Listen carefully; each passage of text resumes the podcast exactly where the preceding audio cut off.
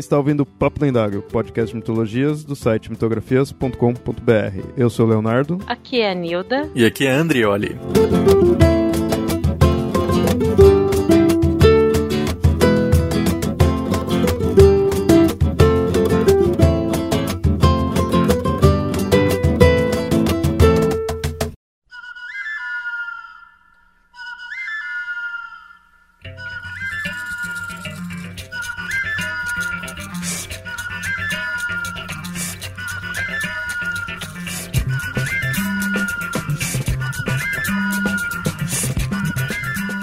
Nunca teve uma coleção em sua vida?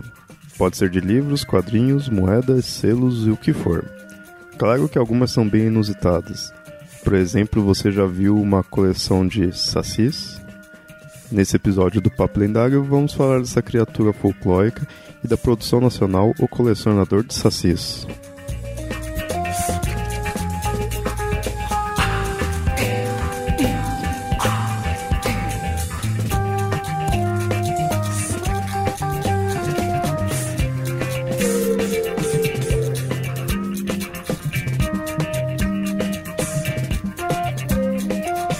Bem, ouvintes. A gente sempre fica fazendo episódios aí no Papo Lendário. A gente fica indo pra, pra Grécia, pra Europa, né? Pra Noruega, falar dos vikings. Vai pra África, vai pro, pro Oriente, vai pra tudo quanto é canto do mundo. Mas muitas vezes a gente não para pra ver o que nós temos aqui nas terras tupiniquins. E nesse episódio, então, a gente vai focar nisso. Mas calma que não vai ser um episódio sobre mitologia, eu gosto de chamar mais assim, porque folclore, mitologia nacional, a gente vai ter ainda outros episódios, mas vai ser um episódio bem específico, que vai ser de um personagem, do Saci, né? Vocês já viram aí no, no post. Mas também não é só especificamente dele em si. A gente, claro, vai falar da, dessa criatura. Mas a gente tá aqui com o convidado o Andrioli e vai ser meio que uma entrevista com ele porque ele tem pesquisado muito, muito sobre o Saci, ele está tendo uma produção aí, né, sobre o Saci. E antes de eu falar mais sobre isso, acho que vou deixar para o próprio convidado aí se apresentar. Fala aí com os ouvintes, Andrioli. Olá pessoal, meu nome é Andrioli, é, parece sobrenome, mas não é, é Andrioli Costa. Eu sou natural de Mato Grosso do Sul, sou jornalista, atualmente faço doutorado em comunicação e eu tra vem trabalhando com o Saci tanto academicamente quanto artisticamente, né? Se pode dizer assim. E esse é um, é um interesse que eu carrego há muitos anos já. Inclusive, o que eu ia comentar com o pessoal aqui do Mitografias é que uns anos atrás, pelo Twitter, eu sugeri, né? É, falei assim, pessoal, o que, que, vocês acham de fazer uma pauta sobre, sobre folclore brasileiro e tal, né? E o, o Leonardo, o pessoal, acabou falando, ah, acho que meus, nossos ouvintes, né, não vão ter muito interesse, né? A gente mais focado para outras mitologias. E aí pra você ver, né, o mundo dá voltas. Estamos aqui para falar um pouco e tentar mostrar é, que uma, uma, coisa que eu acho muito, muito bonita, né, muito viva assim do nosso folclore, do nosso, nossa mitologia, é como essas coisas elas, elas fazem parte do, do nosso ser brasileiro, né? O nosso ser brasileiro ele é caracterizado é, e muito pela nossa cultura popular. Ele é a cultura popular que nos permite sondar a alma do nosso povo. E é isso que a gente vai tentar fazer um pouco aqui. Para vocês terem noção do conhecimento aí do, do Andrioli, a gente, é, nós aqui do, do Mitografias participou no Agência Transmídia, lá com ele, do qual a gente fez um documentário sobre o Saci. Né? A gente já, já lançaram esse, então você já vê o Andrioli já da, da, mostrando o seu conhecimento aí sobre o Saci. E a, a Nilda participou também, né, Nilda? Participei e ele ficou dando uma aula lá de conhecimento sobre o Saci.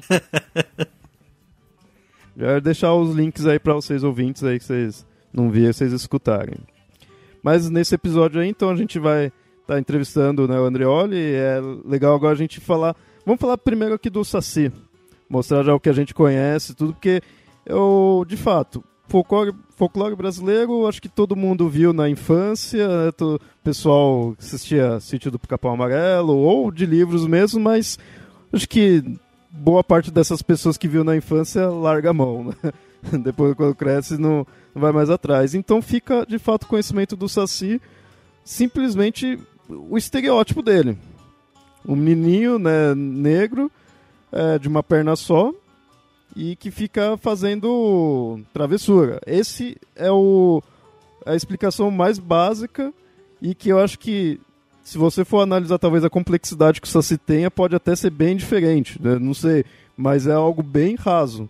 Só que é o que todo mundo conhece. Acho que é interessante, assim, pe pegar um pouco. A Nilda, ela conhece o livro, né, do, do, do, inquérito sobre o Saci, né? Eu acho que eu vou introduzir um pouco a história por aí.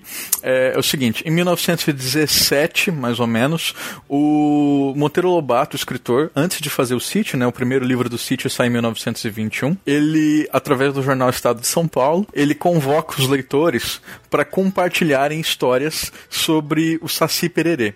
Assim, ah, o que que vocês. Você já ouviu falar do Saci Pererê, né? Que que você. Que, como, é que, como é que é o Saci, né? Conta a história do Saci pra gente. E por que que ele faz isso? Porque ele, andando pela cidade de São Paulo, assim, ele via no Parque Trianon, se não me engano, é, várias estátuas de duendes nibelungos, que ele fala, né? Então eram gnomos, assim, com aqueles casacos encapotados. E, e ele falava, poxa, isso aqui não solta o piniquim, a gente pensando nesse, nesse tipo de, de, de mitologia, né? Isso não faz sentido. O que, que, que tem de, de mitologia brasílica, né, que ele busca? E ele encontra no Saci aquilo que seria epítome, que seria o, o estandarte para sua defesa da cultura popular brasileira. Por que o Saci? O Saci, ele, ele, ele junta a trindade formadora da cultura popular brasileira, porque ele era originalmente indígena, né, com o Yaci Aterê, ele tinha duas pernas, ele era um anãozinho, né? E ele perde essas características, ele ganha outras com a chegada dos escravos negros, né? Que os negros eles tomam o monopólio da contação de histórias. Então o Saci ganha a sua negritude, ele perde uma perna, né? Assim, a gente não tem certeza exatamente de como que ele perde essa perna, mas assim, ele ganha essa característica de ser negro perneta. E o seu, seu característica europeia está caracterizada pelo barrete vermelho, que é você encontra é, representações em muitos, né? Eu já falei do gnomo, pode ser no red cap escocês, né? E o Lobato ele registra também, nas primeiras versões do sítio, que o Saci ele tem um buraco nas mãos, tem as mãos vazadas, de onde ele passa a chama que ele acende o seu cachimbo. E em Portugal tem um duende muito famoso também, também trickster, também um enganador, que é o fradinho da mão furada. Então, o Saci, ele tem essas três características, né? Ele é de indígena, da cultura indígena, da cultura negra da cultura portuguesa. Lobato, ele, ele identifica isso através de Silvio Romero, que era um folclorista, e usa o Saci é, para est estimular né, essa, essa valorização. Porque antes é, o, esses elementos da cultura popular eles ficavam totalmente relegados a segundo plano, né? Eles nunca, nunca foram incorporados nas artes, nunca foram incorporados na literatura. Eles eram de coisa de caipira, né? E o Lobato começa a estimular isso. Ele faz uma, uma exposição é, convocando os artistas daquela época né, a fazer. Você chegou a ver, Nilda, as reproduções desses quadros assim que, que fizeram para a exposição do Saci? A do Lobato? Só algumas. E é bem interessante, porque são bem diferentes, bem ligados à negra, à cultura negra, porque a gente, é começo do século XX, né? Tá começando a haver o movimento de afirmação do Brasil e quem contava as histórias nas fazendas realmente eram as amas, né? Então é, tem muito esse, esse lance, tem muito o negro sendo assustado pelo, pelo saci, né? E as crianças também, né? Há de ter uhum. muitas histórias que são adultos que são assustados por eles, né? Que são que ele prega a peça em adultos. Eu acho que a, a, a tela que ganhou, porque era, é, era, um, era, uma grande exposição artística com um foco no Saci, né? Vários artistas recusaram. Lobato, inclusive, escreveu um, um, um artigo em revistas de, de, de, arte da época, né? É, dando uma, uma dura, uma chamada de atenção nesses artistas, né? Por que que recusam? Né? E quem ganha foi uma, uma tela que se chama O Saci na Cavalhada, que ela é muito bonita, assim. Eu acho que depois a gente, eu posso mandar o link para vocês para no post. São vários facizinhos, eles estão assustando os cavalos, os cavalos estão em disparada, assim, né? Porque tem, tem muito dessa ideia de que o Saci, ele atazana os cavalos, toma o sangue deles, dá nó na, na crina, né? Esse foi o foi, foi start.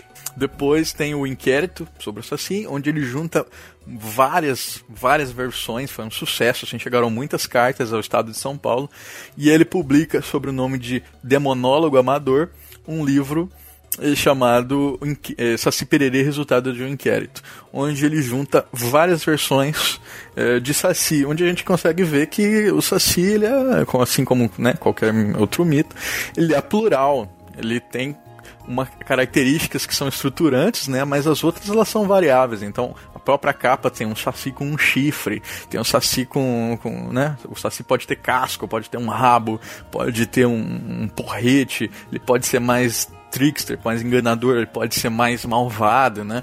Então tem, tem todas essas versões registradas. E, e, é muito fascinante você ter contato com isso, porque rompe muito com essa, com essa ideia que a gente que você falou, né? Que a gente tem de um Saci que era do sítio, do pica-pau, amarelo né, das suas várias versões aí que passaram na Globo e que é sempre, sempre aquela versão mais, mais bobinha, né? Mas se tem tantas mudanças assim, qual que seria então a essência do Saci? O que, que poderia dizer que esse de fato é o Saci e os outros são variações dele? O que nunca muda é ele ter uma perna só, é a negritude dele, né? E o, o, o gorro.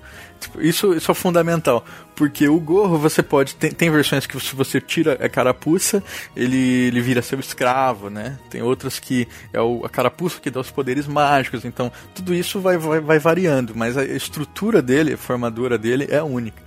Até inclusive tem um texto que eu, acho que o o Cardoso escreveu, o blogueiro, né? Ele fala assim: ah, o Saci é só um, uma, um plágio, né? Uma cópia de um monstro que já existia na Grécia em mil, não sei quanto. Sabe, isso é uma, uma grande bobagem, porque não é a perna única que faz o Saci, sabe? Mas é todo um conjunto de características que o localizam no Brasil, né, e que dizem sobre a nossa cultura. Eu vou falar isso é uma, uma coisa que me dá muita bronca, e esses dias até conversando com um historiador, ele é um historiador da alimentação, inclusive, escutando algumas coisas que ele diz, ele fala que você pega elementos de várias culturas, isso torna aquela, aquilo que se forma único, né? Ah, você tinha, tem, realmente tem retrato, é, histórias europeias de, com uma perna só, ah, então o Saci não é original. Gente, o Saci é muito diferente daquele cara. Só ter só a perna não é o caso. A junção de tudo isso que, que faz ele único. O fato dele estar aqui no Brasil, o fato dele ter uma origem dentro da floresta, ele ser um protetor da floresta, e de repente ele ir perdendo essa característica, mas ele no começo do século XX se formar, porque eu acho que o Monteiro Lobato acabou dando a característica que nós mais conhecemos. Não é que ele deu, toda essa pesquisa que ele fez é que trouxe pra gente esse conhecimento. Acabou preservando, porque isso poderia se perder, porque era toda uma cultura que os escravos contavam, que as amas contavam, que foi finalmente colocado no papel. Né? E aí você tenta desvalorizar isso dizendo, ah, tem uma coisinha ali que é igual. Mas, gente, é a humanidade. Aqui é um caldo de cultura. E eu acho que o Darcy Ribeiro que fala assim, que nós somos um povo é, feito de mistura, né? E a nossa, a nossa originalidade tá no tipo de mistura que é feita, né? Sim, sim. Pior que é. Não, e detalhe, em questão de mitologia e folclores, lendas, você vinha atacar porque falar, ah, não, pegou de outro povo ou veio de outro povo é, é burrice, não tem outra coisa pra falar, porque a, a, as mitologias se constroem assim. Elas se constroem a partir de outras, de influências de outras. Isso é a cultura, né? isso é comum de, de mitos. E no Brasil vai ser mais natural ainda porque a gente é uma salada de culturas. Né? Então é que nem falou, a, a nossa a originalidade está na, na mistura de diversos tipos diferentes. Interessante o que o, falar do Lobato, porque ele fez as duas coisas, né? Enquanto ele junta, é, na literatura a gente fala, né? A forma simples e a forma artística. A forma simples da oralidade. Então, é, o inquérito sobre o Saci, ele mostra essa pluralidade de elementos presentes na oralidade quando se narra sobre o Saci. Agora, quando ele escreve o sítio, aí é um Saci da forma artística, porque ele é cristalizado, né? Ele é aquele Saci ali, e que, que não tem rabo, que não tem chifre, que não tem não sei o que. Embora o Saci, né, como, como lenda, né, como mito, ele possa ter. E aí, quando, quando vai isso pra TV, fica ainda, ainda mais diferente, né? Do, do que o próprio Saci do livro do Lobato. Porque no, olha coisas legais, assim, do, do livro O Saci, de 1921. O Lobato fala assim: ah, o Saci, ele adora o número 7, ele tem medo de alho, ele chupa sangue de cavalo. Assim, tem, tem vários desses elementos, assim, que você não vê na, na transposição pra, pra televisão, né? Inclusive, quando ele se despede do Pedrinho no livro, ele deixa uma, uma flor na, em cima da, da, da, da cama do Pedrinho, se não me engano, é, que é uma flor que é, chama Miosotis. E aí o Pedrinho olha assim e fala: pá, entendi, porque em inglês Miosotis é Forget Me Not. Então o Saci tá pedindo para que eu não esqueça. Então, olha isso. É o Saci que sabe inglês, sabe línguas, sabe? eu, eu conheci o Saci, acho que muita gente, pela televisão, não pela sua última versão, mas pela versão anterior do sítio do Pica-Pau Amarelo. E quando eu li o inquérito sobre o Saci, a coisa que mais me chamou a atenção inicialmente foi o fato dele ser um tipo de vampiro também, porque ele se alimenta do sangue dos animais do cavalo, uhum. né? É engraçado porque é do cavalo que é falado, não é falado dos outros animais, é falado especificamente do cavalo. Então, você, como assim o saci? Então, ele faz trança no, na crina do cavalo para chupar o sangue do cavalo, né? Porque assim ele consegue se agarrar no cavalo, aí você Gente, mas ninguém nunca me falou que o Saci era um vampiro, sabe? Tinha um, esse, essa característica meio vampírica, né, dele. É, e você vê pelo, pelo medo de alho, né? Por ser mantido preso na, na garrafa pela cruz riscada, né? Isso todas são características meio vampirescas. E tem horas que você afasta do Saci, se você tiver um, um terço, um rosário, né, de orações, abençoado. Se ele for abençoado, quer dizer que foi benzido pelo padre, você afasta o Saci, ou você joga o Saci, joga em cima do Saci, consegue prendê-lo.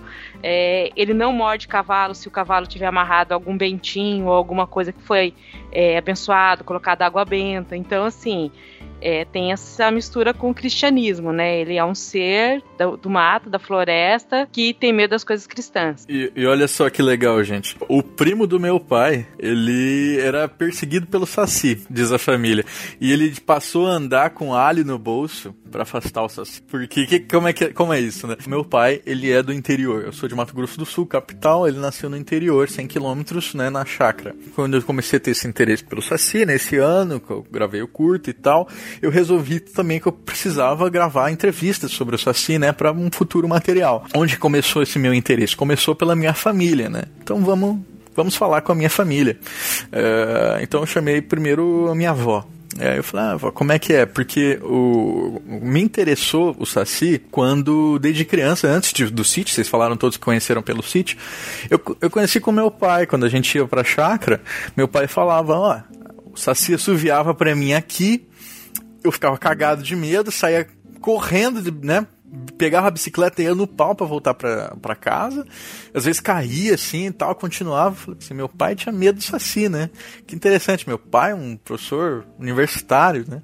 E aí, ainda hoje, quando ele falava do saci, era com uma mística muito interessante, né? Não era como, ai, como era bobo quando eu era criança, assim, mas ele falava com respeito, sabe? Tipo, a relação do saci com a família, assim, sempre, sempre me chamou a atenção. E quando resolvi gravar, comecei com a avó. Né? E aí a minha avó, ela contou que a, a minha tataravó, dona Florisa, ela pintava o rosto de preto com carvão, botava um, se vestia, né, meio de homem assim, botava um, um, saco nas costas com um toco e dava a volta na chácara, né, e saía pelo outro lado, batia palma e, e assustava as crianças, né, os próprios filhos, assim, falando: olha, é, aqui que tá aqueles meninos mal criados que não gosta de varrer o terreiro. Ah, meus filhos estão aqui no saco morrendo de fome, tô doido para levar uma criança mal educada. E aí era o terror, né? E minha avó aprendeu isso e aplicava no meu pai e nos meus tios. Então ela ia, pintava o cabelo, de, né, a cara de preto, não sei o quê, mas mais do que isso, ela imitava o assovio. E o, o, o Saci é conhecido muito, muito também pelo seu assovio, né? Que se assemelha ao canto de vários pássaros. É, inclusive dizem que é, o, o que seria o fruto do assovio do saci é o canto do, do, do peixe frito no, na região centro-oeste, no norte, às vezes se fala do matinta, enfim, mas é, é o peixe frito é, é, o que mais se conhece aqui no, no centro-oeste. Que é um pássaro. Que é um pássaro, exatamente. Não é um peixe. Apesar do nome. e, e minha avó fazia o assovio desse pássaro. Desse, não, fazia o assovio do Saci. E isso era um terror, assim, assustava meus tios, assustava meu, meu pai, enfim. E ela gostava de, de, de se esconder, assoviar, tudo isso para poder ensinar eles a deixarem de ser mal educados, de, de falar palavrão, depois de xingar os outros, varrer o terreiro, enfim. Um dia, minha avó, ela tava voltando do córrego e meu tio tava num balanço embaixo de uma jabuticabeira. Tava se balançando lá e tal. E aí ela imitou o Saci. E quando ela imitou o Saci, meu tio se assustou tanto que ele caiu do balanço, saiu correndo imediatamente assim que caiu, e o balanço pegou no pescoço dele. E aí ele quase morreu sufocado, né? Aí minha avó, ah, meu filho, não sei o que. E aí nunca mais imitou o Saci. Aí eu conversando com o meu avô, o meu avô falou assim: Pois é, rapaz, meu avô é cearense, né? Aí ele assim: Pois é, rapaz, desde que. Desde que sua avó quase matou Duarte, que parou de imitar o Saci, o Saci nunca mais apareceu. E isso aí não tá ligado, né? Uma coisa com a outra.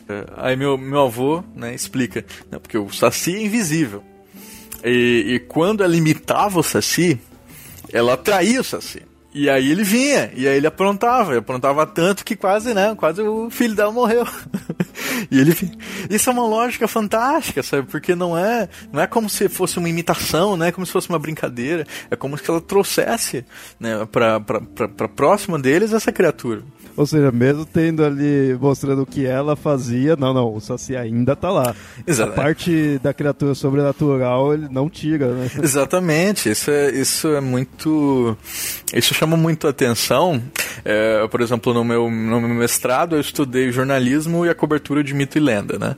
E o, com foco no Paraguai. No Paraguai eles têm a, um, uma relação com tesouros enterrados, né? Dizem que tem uma tem toneladas de tesouro enterrado na época, da época da guerra contra o Paraguai, é, escondido no subterrâneo, e que os espíritos protegem né, esse tesouro e ele só pode ser encontrado por quem, quem é de bom coração, por quem é uma pessoa que lhe foi destinado esse tesouro.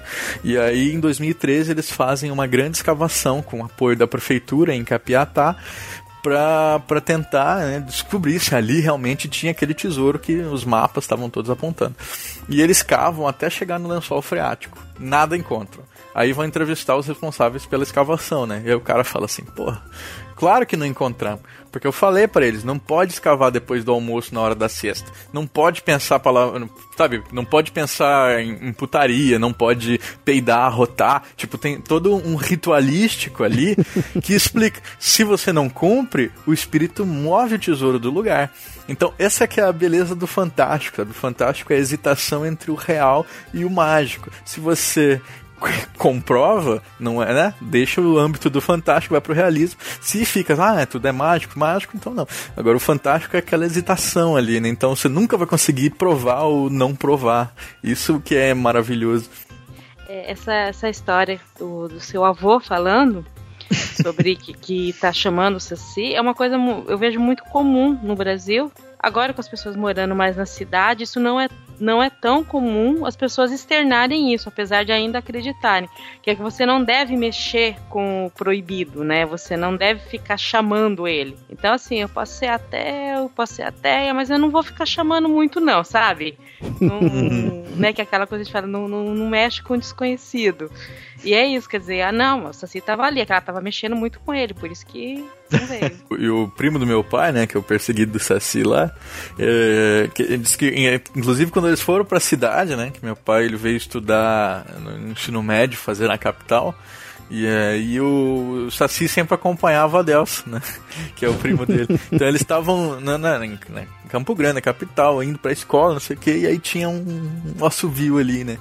E aí eles ficavam com tanto medo que carregavam o, o alho no bolso.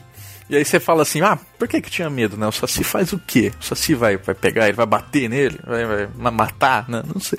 Mas não é esse o ponto, né? Porque o ponto da cultura popular é, é que, que, que, que coisa faz? Ela faz medo, sabe? Ela, ela lida com outra instância, assim, da pessoa. É, tem uma matéria da, da Neide Duarte, se não me engano, que, que ela vai falar sobre as lendas na Amazônia. E aí pergunta, né? Fala, ah, se, o negócio te pega o que que faz? Ah, faz medo. É óbvio, tipo, precisa de mais, sabe? Só o fato de ser algo sobrenatural ali, tipo, o que que faz? Não sei, mas também não quero saber, né? Nessa ideia. Isso, é, é, isso de falar com a família, assim, foi muito, muito legal, né? Porque eu pude ver é, como é que isso se leva nas gerações, né? Tipo, o meu, meu primo, meu primo, ele tem 17 anos agora, né? Terminou o colégio, tá fazendo, tá fazendo faculdade já. E ele ainda mora lá no interior.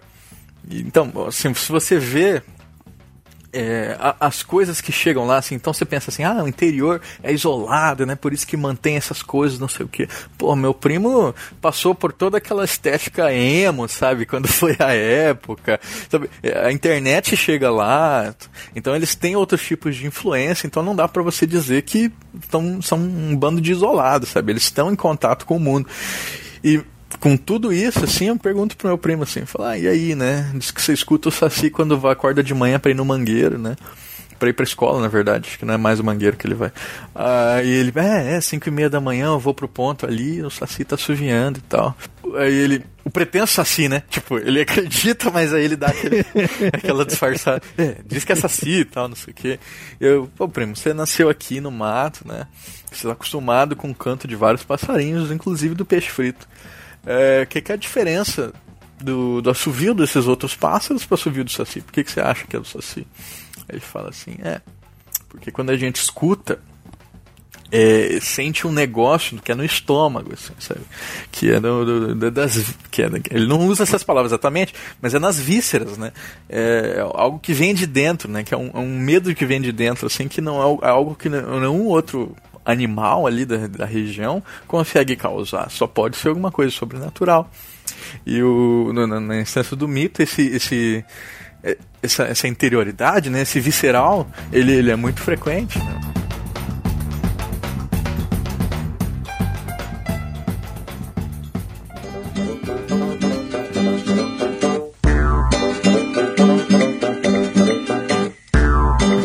Me interessou muito, por exemplo, atualmente, né, era ver é, como é que como é que as pessoas encaram o Saci hoje em dia, né? Hoje em dia, é, pensando em termos de redes sociais, nessa essa velocidade toda, assim, será que ainda tem espaço para essas dinâmicas, né, que são típicas da cultura popular?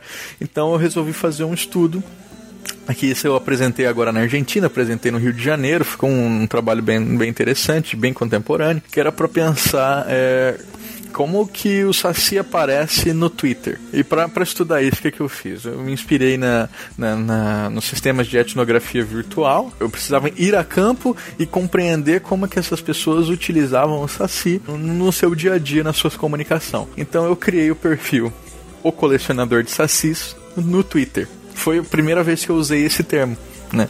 Que depois foi se transformar no curta-metragem. Então eu criei o colecionador de sacis e adaptei um script que retweetava automaticamente tudo que as pessoas postassem falando de saci. Então, escreveu saci, é, é, é, compartilhado. Inclusive, se o cara escreve, tipo, vai escrever, ai que saco, sabe? Erra no dedo ali, escreve, ai que saci, tipo, isso aparece também. Inclusive em outros idiomas, saci em turco, sei lá, é tipo seu cabelo, sabe? E aí também vem de vez em quando, tem que dar uma filtrada. Enfim, eu crio esse campo de interação e trago todas essas pessoas ali para dentro, né, para facilitar a análise e para também estimular essa, essa inter-relação entre o pesquisador e, e o objeto. Eu fiz uma análise de três dias, porque é muito material, é impressionante. Em três dias foram quase 500 tweets. Assim, se desconsiderar esses tweets que são é, da, da, minha interação propriamente dita com o usuário, ou do cara que foi escrever saco e escreveu saci, bom, 450. 450 tweets em três dias falando sobre Saci. Em uma semana foram mais de mil. Normalmente falava o que, assim? Essa, essa é a questão. Do que, que se fala? Então se fala é, em duas grandes categorias. Uma é Saci como comparação e outra é Saci como metáfora. Saci como metáfora para dificuldade. Hoje eu fiz uma prova do Saci. Saci como metáfora para intensidade. Hoje fez uma chuva do Saci. Saci como metáfora para inexistência, né? Então fala, porra, é, coisas que não existem. Unicórnio, ditadura gay, Saci.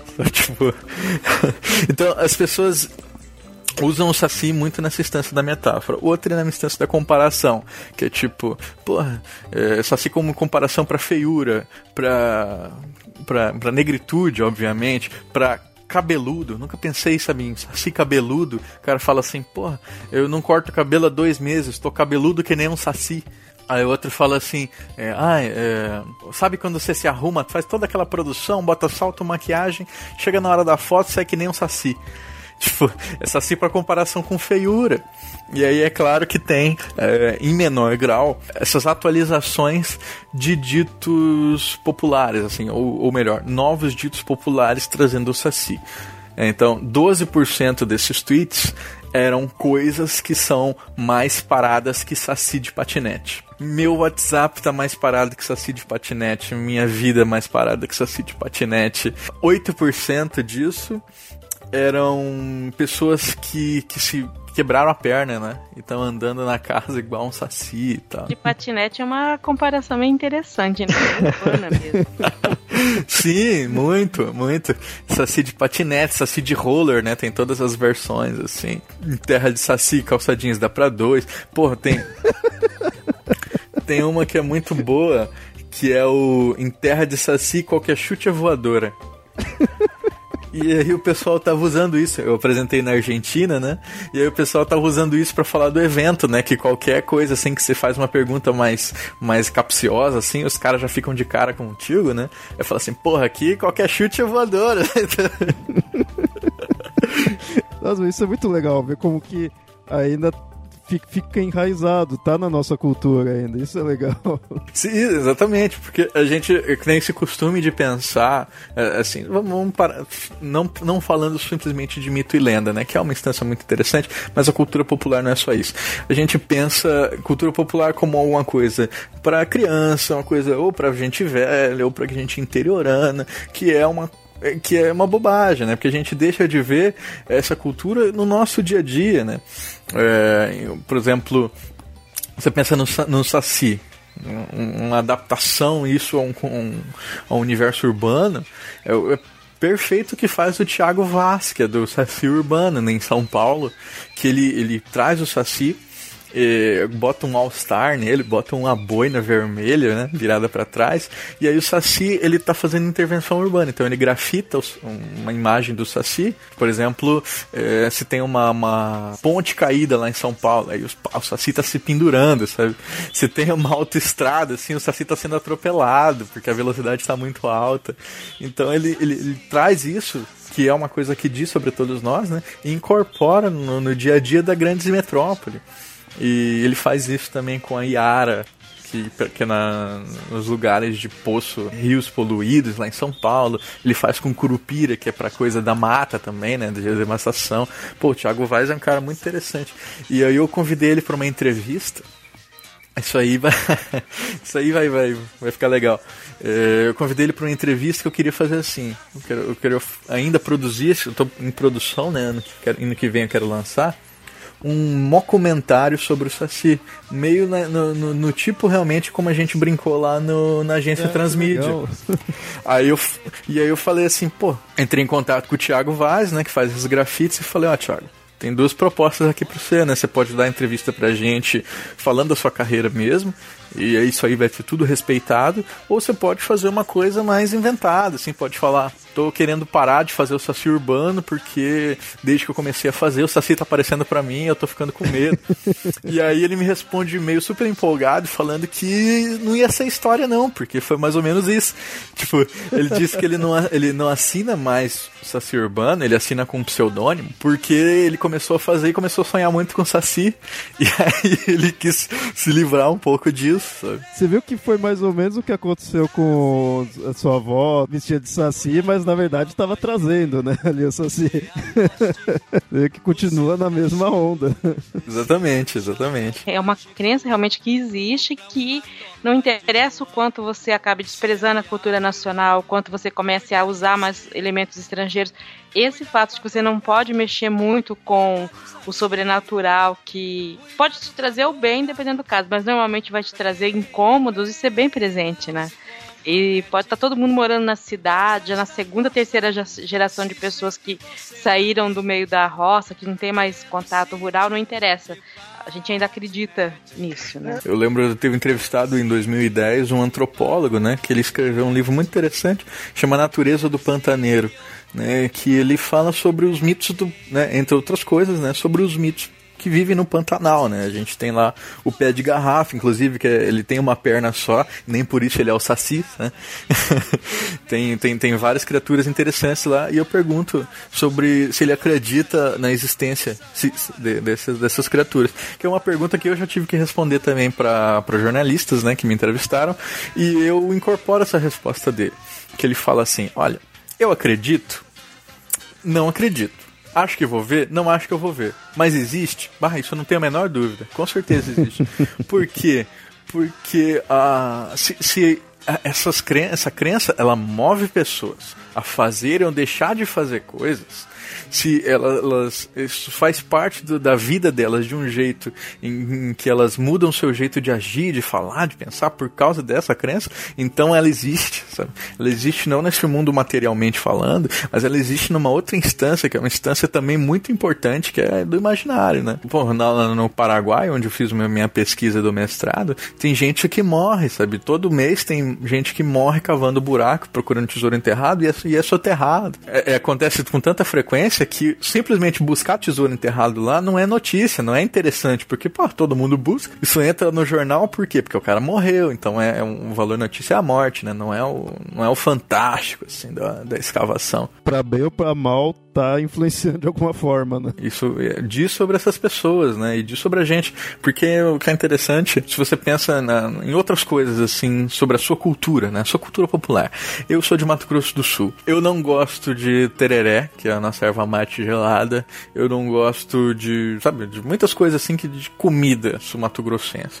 Mas quando eu saio de lá e eu vejo tereré é, na, num supermercado, sabe, sei lá, no Paraná, no, em Santa Catarina, onde eu já morei, eu, eu, eu, eu me identifico. Eu falo, porra, aqui é o tereré. Porque não é porque eu gosto ou não gosto, mas é porque aquilo diz sobre mim. Então não é, ah, eu acredito não acredito em saci, pô, isso não interessa, né? Mas se você estiver na França e tiver um, um saci grafitado lá, é, você vai se identificar.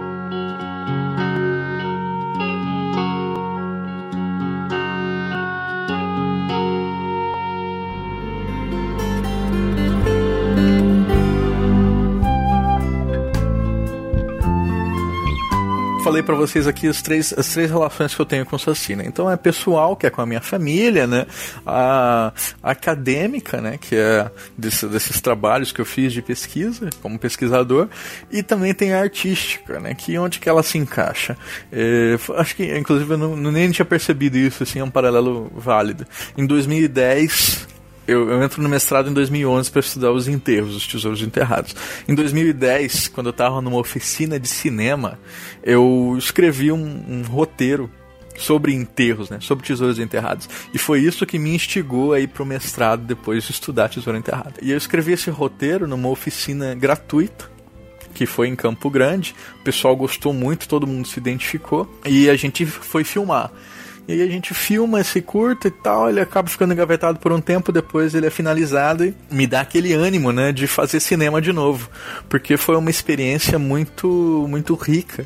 A gente com, sem recurso nenhum conseguiu fazer um trabalho bem bem legal assim, que agora eu tô tentando mandar para festivais. E aí com esse interesse renovado em cinema e eu morando já no Rio Grande do Sul, onde eu moro hoje, minha namorada ela viu que estava tendo uma outra oficina de cinema e eu fui fazer. E aí, durante a oficina, eles propuseram, né? Falei, gente, queria que vocês pensassem já em temas, assim, pra gente montar um roteiro e gravar esse curto. Aí eu falei, olha, eu tô coincidindo aqui, eu tô fazendo essa pesquisa sobre o Saci, né? Eu tenho uma página que é o colecionador de Sacis, talvez a gente possa fazer alguma coisa por aí. Só que eu vou bater muito nessa tecla. Eu não quero fazer nada infantil, eu não quero fazer nada trash, porque esses são gêneros mais fáceis que a gente tem de, de trabalhar com o folclore brasileiro, né? Ou uma coisa mais para criança, ou tipo escrachado mesmo, negócio né, ridículo, assim, ou, ou, nem tão ridículo, mas mais voltado pro trash, né? Que não é um trabalho do Rodrigo Aragão, que fez com a Noite do Chupacabra, que ele fez com um monte de, de, de, de monstros interessantes, mas uma voltada para essa linha do terror. Falei, eu não quero, quero fazer algo que brinque com um realismo fantástico, assim, né? Que, que a pessoa possa partir do Saci para falar do ser humano. E aí o pessoal vai dando ideia, vai dando ideia. Em dois dias eu vim com o roteiro pronto que foi depois adaptado, é claro, mas é, que era a ideia do colecionador de sacis. Que como é que é? É um homem de meia idade, o Mário, Mário Bardelotto, que ele vive em sua casa com uma coleção de garrafas vazias que ele jura que tem sacis. Em cada uma dessas garrafas ele jura que tem um saci diferente, que ele inclusive cataloga assim pela cidade que ele capturou, pelo ano que ele capturou, que ele coleciona esses sacis. Um dia, quando ele está limpando e organizando a sua estante, cai a garrafa mais antiga e ele acredita que tem um saci solto pela casa. E a partir daí começa a estrutura do curta, né? Que aí vai sumindo coisas, assim, ele jura que é o saci. Isso tudo é para brincar com, com essa ideia. Será que ele tá ficando louco? Será que tinha Saci mesmo? É uma coisa que vai de cada um, né? O, o próprio Lobato tem uma frase fantástica no, no, no Saci, quando o Saci tá conversando com o Pedrinho, que o Saci fala assim, olha Pedrinho, é por isso que eu sempre digo, monstros existem e não existem. Ele, é, como isso é possível? Aí ele fala, ah, bobinho. ele fala, existe para quem acredita. E você encontra qualquer tipo de evidência sem para poder validar. Para quem não acredita, tanto faz, né? Não importa o quanto você vai tentar mostrar que existe, não, não vai existir. Então essa essa relação do fantástico eu quis passar no curto. E ficou muito interessante, porque ele, incorporando até uma ideia gaúcha, né, que o pessoal me trouxe aqui, eles falaram, enquanto o Saci Pererê some com objetos, aqui no Rio Grande do Sul a gente é, tem o negrinho do pastoreio que encontra objetos. Aí eu, putz, isso é um, isso é um plot, sabe? Então ele acaba, depois que, que some alguma coisa muito importante, o Mario, o personagem, o protagonista, ele acaba rezando pro negrinho do pastoreio para que ele encontre o que foi perdido. Só que o que ele encontra não era exatamente o que ele estava procurando. É uma coisa que talvez ele preferisse não ter encontrado. É, sem mais detalhes para não pegar, né? isso. E aí é isso. A gente fez sem recurso, totalmente é, colaborativo, né? Inclusive o Rio Grande do Sul ele tem um, espaço muito muito bacana para isso. As comunidades, do, os grupos do Facebook eles são bem ativos, né? Então se você ah estou querendo gravar um curto, alguém dá uma mão, aí o cara vai lá, eu empresto meu equipamento, empresto isso, empresto aquilo, e aí conseguimos articular. Esperamos terminar de editar esse ano, fazer um lançamento local aqui, depois vai para o YouTube, com certeza, para poder chegar em vários, em vários lugares diferentes. A produção começou quando? Da... Abril desse ano, eu escrevi o roteiro e ele foi retrabalhado em, em dois meses. E aí a gente ficou mais dois meses para poder juntar o material de cena, né? Que a gente precisava de é, mais de 40 garrafas. Né? Tava até sem criatividade já para bolar nome de Saci, porque eu fui nas, eu fui nas fontes, as fontes, né? Não tem muitas opções ali. Tem gente que fala de um saci sererê, que tem um outro lado da perna, né? Tem saci, uma perna esquerda, outro tem a perna direita, tem o saci não sei o que, né? Então, tipo, tem, tem poucas opções. Então eu fui, né? Criando ali, fazendo algumas homenagens. Por exemplo, eu homenageei o Christopher Caster Smith, né, que é um escritor que escreve é, as novelas da, da bandeira do elefante da Arara, que se passa no Brasil colonial, que o Saci é um personagem é, não é principal, mas é um, um, personagem bastante recorrente, que é a história de um bandeirante e de um escravo negro fugido, que eles vão se aventurando pelo Brasil colonial, muito mágico e tal, e o Saci que ajuda eles, o Saci passa as missões, assim, é bem legal. Então eu fiz uma homenagem ali, pus um Saci ou Ludara. O Ludara é o nome do escravo negro, é o personagem da série do Christopher. Aí foi fui indo assim, né? Tem o, o Saci, Saci Assura, uma coisa assim, que também tem um quadrinho que é o Jaguaruna, inspirado numa, numa na indígena, né, numa uma Índia do norte, e aí tem um saci ali também, que é um saci mais maligno, saciaíba, é isso o nome do saci, saciaíba, então eu trouxe saciaíba. Então, eu tentei buscar algumas fontes, mas eu inventei vários mesmo, né, que era mais para poder ter essa, essa, esse retrato de uma obsessão. E eu me identificava muito com o protagonista, porque eu fiquei realmente muito obcecada, né, por saci, porque eu fui pesquisar pesquisar, eu fui escrever sobre, eu fui fazer roteiro, não sei o que. Então, bah, agradeço minha namorada de ter tido paciência comigo, porque eu fiquei muito fissurado, né? E agora, agora tô só com né, a edição e o documentário aí em vistas. Vai ser minha, minha, minhas obras definitivas sobre o Saci. Acho que falando sobre o documentário, tem um sobre a, da, da Sociedade dos Observadores de Saci, né? Não sei se vocês conhecem. São, são aqueles criadores de Saci? É, ou... São dois. Tem duas, tem duas organizações, né? Eu faço parte da Só Saci. que, o que, que, que isso significa? Significa nada, né? que, uh, tem a Associação Nacional dos Criadores de Saci, que é em Botucatu, e eles têm um festival lá do Saci, tá, em Botucatu. E a Sociedade dos Observadores de Saci, a Só Saci, que também é no interior de São Paulo. O que é ser membro da Só Saci? Não é nada, sabe? é só que você se identifica com as, com as pautas que eles trazem, né? Que é de tentar fazer um reencantamento do mundo, que é de tentar é, trazer o Saci para o nosso dia a dia. Eles fazem isso muito no, no dia 31 de outubro, né? O 31 de outubro é o Halloween. Só que em alguns municípios já é comemorado o dia do Saci por leis municipais. Nacionalmente não foi aprovado. Mas não imaginava que por lei municipal já tinha. Tem, mas são bem poucos, assim, são uns oito municípios, assim, que por lei, realmente, 31 de outubro é o dia do Saci é muito comemorado informalmente, né? A gente, eu, ano passado eu trabalhava numa universidade aqui e aí eu, a gente fez é, carapuças, né, de papel e aí eu botei nos estagiários, a gente fez uns ensaios fotográficos, foi um sucesso. Mas então o pessoal faz saciatas, né, que são passeatas de um pé só. é, eles fazem projeções assim do saci em prédios e tal, como se ele estivesse pulando ali pela cidade e tal. É, é um negócio bem, bem legal, porque brinca com isso, né? Brinca com, com algo que a gente reconhece, com essa ludicidade. Esses dias, inclusive, o pessoal me marcou muito no Facebook, porque um, um membro né, da, da, da ANC Saci, da Sociedade dos Criadores de Saci, esse cara é um fazendeiro no interior de São Paulo, e no dia do folclore ali, né, ele dando entrevista, ele fala, ah, eu crio 17 casais de Saci aqui na minha fazenda, né, e aí é difícil de ver, né, tem que estar disposto, que nem o, o presidente da associação fala assim, ah, você já viu o mico-leão dourado? Na natureza? Bah, não viu, né? Difícil.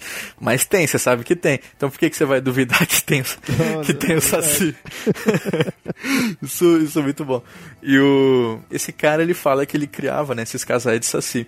E aí eu fui ver os comentários, né, do, do G1. Aí o pessoal, pô, isso que a maconha nem foi liberada no Brasil ainda, né? Ah, isso aí, gente, isso aí não é maconha não, isso aí é esquizofrenia, coitado, é doente, não sei o que, sabe?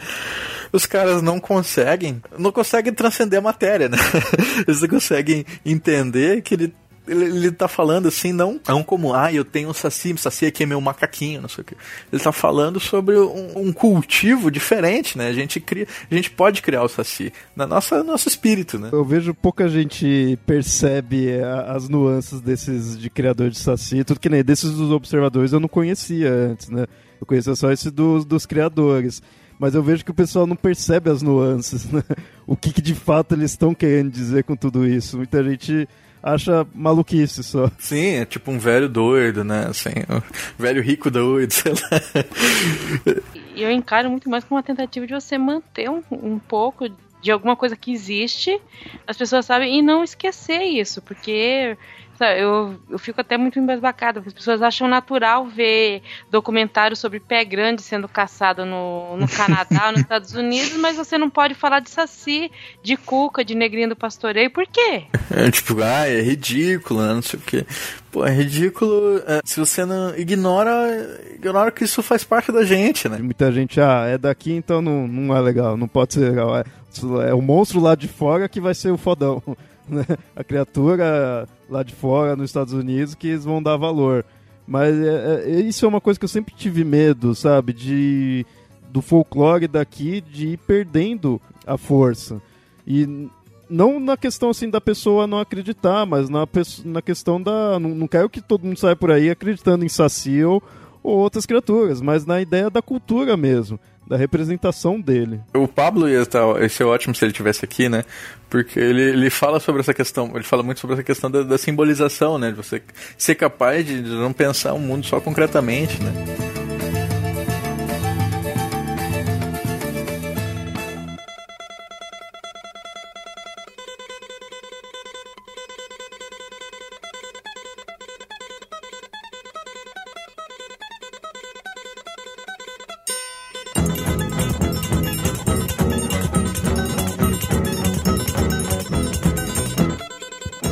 A Anki e a Só elas se juntaram uns anos atrás para lançar um documentário que é muito, muito interessante, chamado Somos Todos Sacis, que é antes daquela polêmica lá do Somos Todos Macacos, então não é referência a isso. que é pra. Que, que, também, né, falava muito sobre isso, né? Sobre é, uma, uma outra abordagem de Saci. Porque a mídia, normalmente, quando vai falar sobre esses mitos, ela tem duas abordagens principais.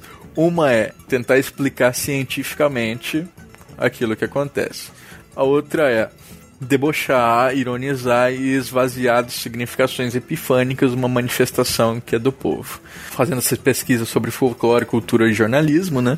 Eu já vi uma matéria, por exemplo, que um lobisomem tinha arrancado as telhas da casa de, um, de um senhor, né? O senhor estava alegando que o lobisomem arrancou uh, as telhas da sua casa e aí o, o, repórter lá do Paraná, ele chega e fala, faz uma passagem ali na cidade, né? Fala assim, seu fulano, né, alega que o lobisomem atacou sua casa, né? Você aqui, dono do bar, você sabe cadê o lobisomem? Aí o dono do bar abre um freezer assim, fala, olha, aqui dentro não tá não. Aí ele passa para outro cliente. E você, sabe cadê o lobisomem? Aí o cara olha dentro do bolso da calça assim. Aqui também não tá. Tipo, olha isso, cara. É isso que a gente tá passando realmente, né? A gente tá debochando do cara como se ele fosse um maluco. E, e, que, outras, que outras abordagens a gente pode trazer para isso, né? E isso que eu acho tenso, porque com isso é deboche, com outras, que nem a Nilda falou, né? Quando é documentário pé grande, é coisa lá fora, fica, né? Mas assim, pô, aqui, a, o, os documentários que foram feitos na, no, no History ou Discovery, não lembro qual que foi, né? Que fez de sereia, tudo. Tem gente que vai piamente naquilo lá, aceita tudo. Agora você faz uma coisa daqui, o pessoal já é, né? Fica meio. não dá o valor. E não dá o valor cultural.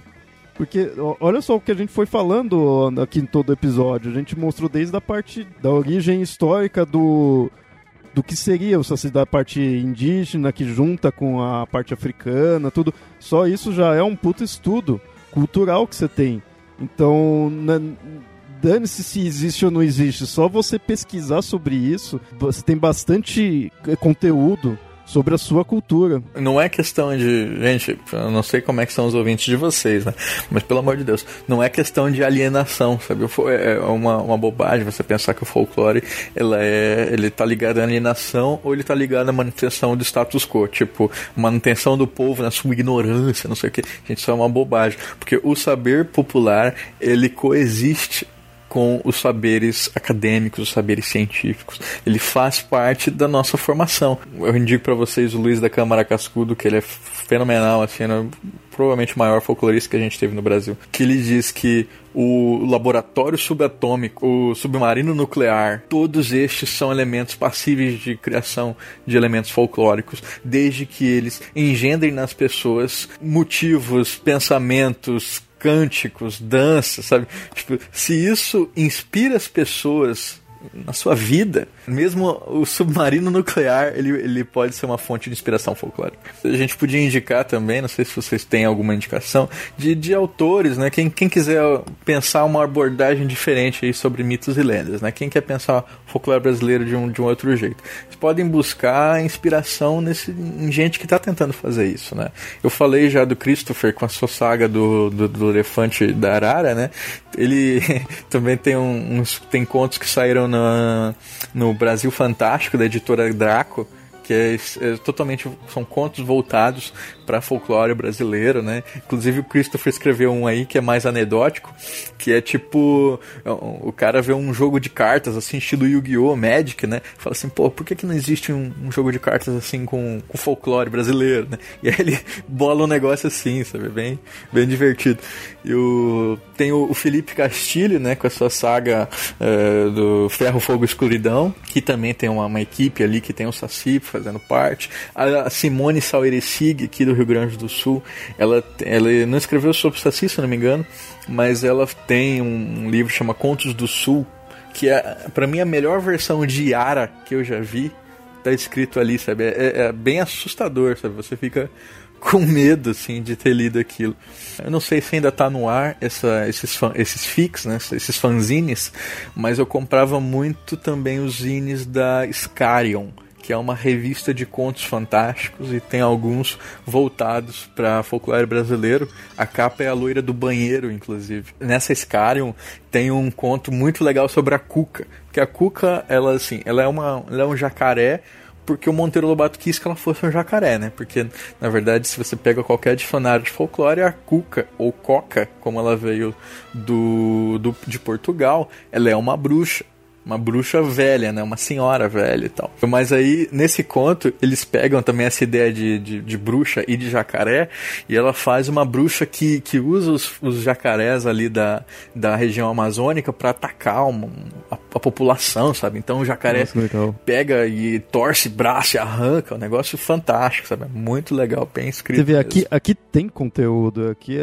é é só o pessoal ter criatividade. Eu vou falar um que eu, que eu li que, é, que tem o Saci como elemento, que é o Senhor do Vento, do Gabriel Hecking. Não sei bah, se não conheço. Que legal. É, eu peguei ele em e-book, tá? Pelo, pelo Kindle, mas assim, é, na verdade é um conto, tá? Eu não. Eu acho que ele não chegou a ser publicado como livro, você só acha ele digital. Chama O Senhor do Vento. E aí tem um elemento meio do Monteiro Lobato, mas ele liga a questão do Saci à guerra do Paraguai. Nossa, que demais. É, só que assim, é, o Saci não aparece tanto. É, ele é sugerido e dá muito medo. A Amazon tem, tem muitos trabalhos interessantes, assim. Tem tipo, Thiago Toy tem um livro lá chama Três Assovios, que com três assovios você é, chama o Saci, né? É, é, bem interessante. Não é tão bem escrito, assim, sabe? Mas vale pela, pela, pela curiosidade. Eu me cadastrei, né, naquela Social Comics, que é uma iniciativa agora, tipo um Netflix de, de gibi, né? Brasileiro. E eu me inscrevi agora, são 14 dias de graça, e eu fui procurar Saci lá, e eu encontrei uma série que eu já conhecia, né? Mas eu não tinha comprado, que é o Salomão Ventura, Caçador de Mitos que o primeiro é A Maldição do Saci, que é o Salomão Ventura, é tipo um cara né, meio Martin Mister, meio Supernatural ali, né, que vai é, enfrentar esses mitos brasileiros e tal. E o Saci lá, ele é muito interessante a, a representação porque ele não tem uma carapuça vermelha, né? Ele tem uma cabeça pegando fogo. Foi o, uma boa leitura, é um negócio diferente. Ultrapassando também, né, tem o Batalha de Mitos, que é aquele card game, né, que estão lançando lá na Bahia. É, ele está em fase de produção, né? Ele logo logo vai entrar no Catarse. Eu já faço parte ali da equipe de, de pré-teste.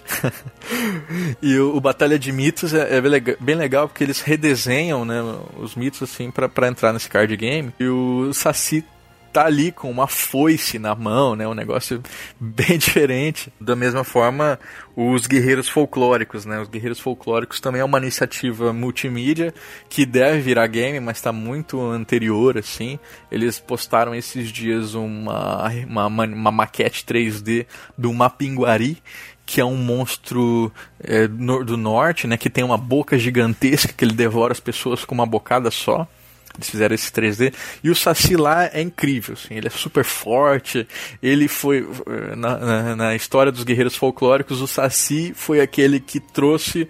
É, que capitaneia os monstros do folclore brasileiro na luta contra os humanos, é uma coisa assim. Vale bem a pena a gente procurar essas coisas. Né? Dá para perceber que existe sim uma tentativa de releitura, uma tentativa de incluir é, o nosso folclore. Não é tão se não está ainda na grande mídia, talvez não esteja nos grandes centros, e isso é uma crítica até que a gente percebe por aí que às vezes as coisas estão acontecendo em outros estados, acontecem no Mato Grosso, acontece no Nordeste não chega a São Paulo e Rio. E como não chega no São Paulo e Rio, parece que não existe, né? Mas aí, continuando as indicações, tem um conto também do Fábio Barreto, chamado A Invasora, que não chega a ter o Saci. Ele tem vários elementos do folclore nacional.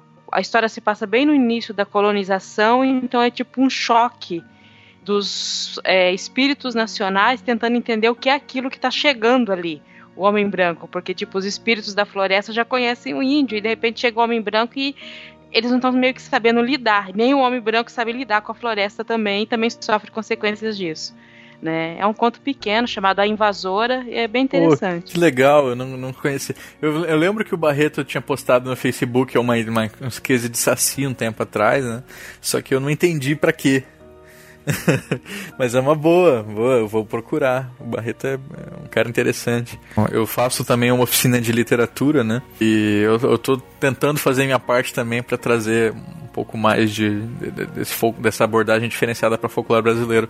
Espero que logo logo acabe rolando. Só que o que eu converso muito com meus colegas lá é que a gente tem que encarar isso, sabe? Levar esses contos folclóricos para literatura boa.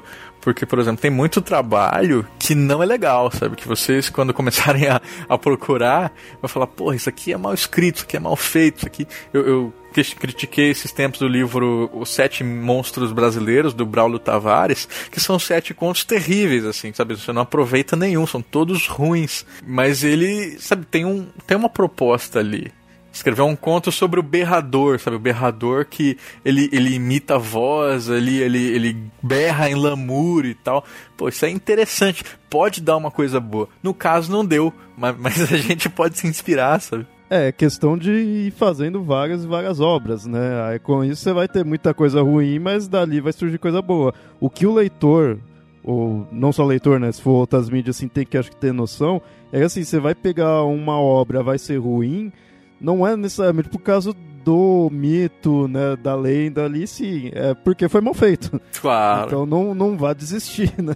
Agora eu vou falar uma coisa que a gente fala, quando eu escuto muito podcast de literatura, eles falam, ah, o pessoal lá de fora escreve melhor. Não, é que só chega aqui o que já tá fazendo sucesso e o que é bom lá fora. Lógico. Eles publicam milhões de livros, mil ali salva, entendeu? Tem muita coisa ruim. E aqui também, se você não escrever, se você não publicar, se você não filmar, não vai ter coisa boa. Porque você tem que fazer uma quantidade boa para ir filtrando, para ir aprendendo, para, né?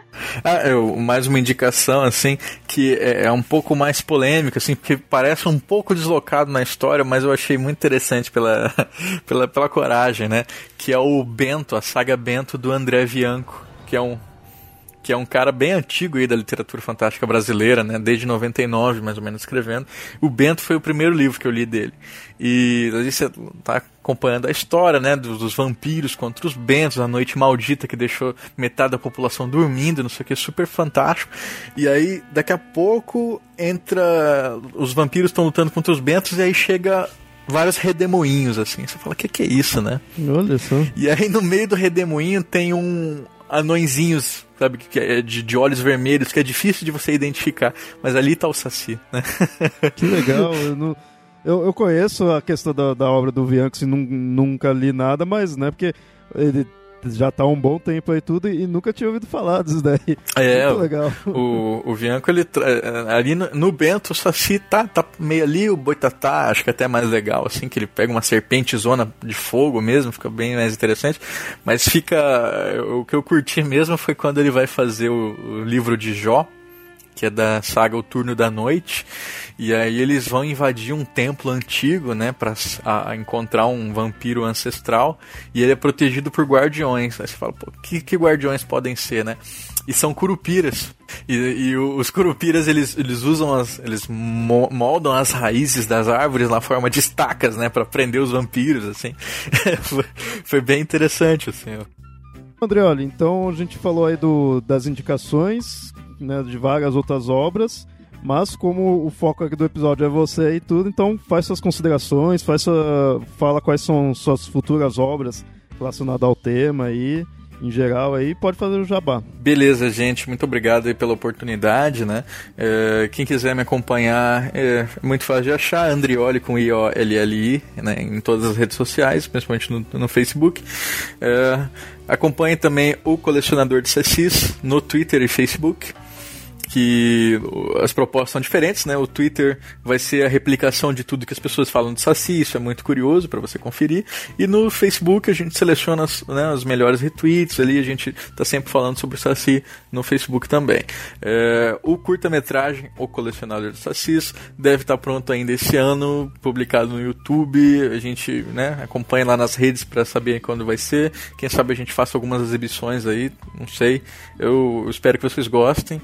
Ano que vem uh, eu devo ter terminado o meu mockumentary sobre Saci, que vai ser um, um projeto individual eu e minha namorada filmando, né? Um negócio muito mais restrito, só que também de coração, né? Um negócio muito mais autoral. Então, é, quem, quem, inclusive, quem tem história sobre o Saci, ou quem conhece quem tem história sobre o Saci, entre em contato comigo, manda e-mail aí pro, pro pessoal, fala para as redes sociais, que a gente entra em contato e tenta gravar. É, é isso. Muito obrigado. Bom, já fico, falo aqui para os ouvintes. De repente, vocês quiserem também mandar para cá, que a gente pode redirecionar para o Andrioli também. Né? Já fico já falando para os ouvintes do Papo Lendário. E, e também já vou informando aí que a gente vai. Tá, eu, pelo menos, quero ajudar aí na divulgação aí. Bem legal essa ideia, então o Papo Lendário aí tá para divulgar aí. Demais, valeu, gente. Thank you.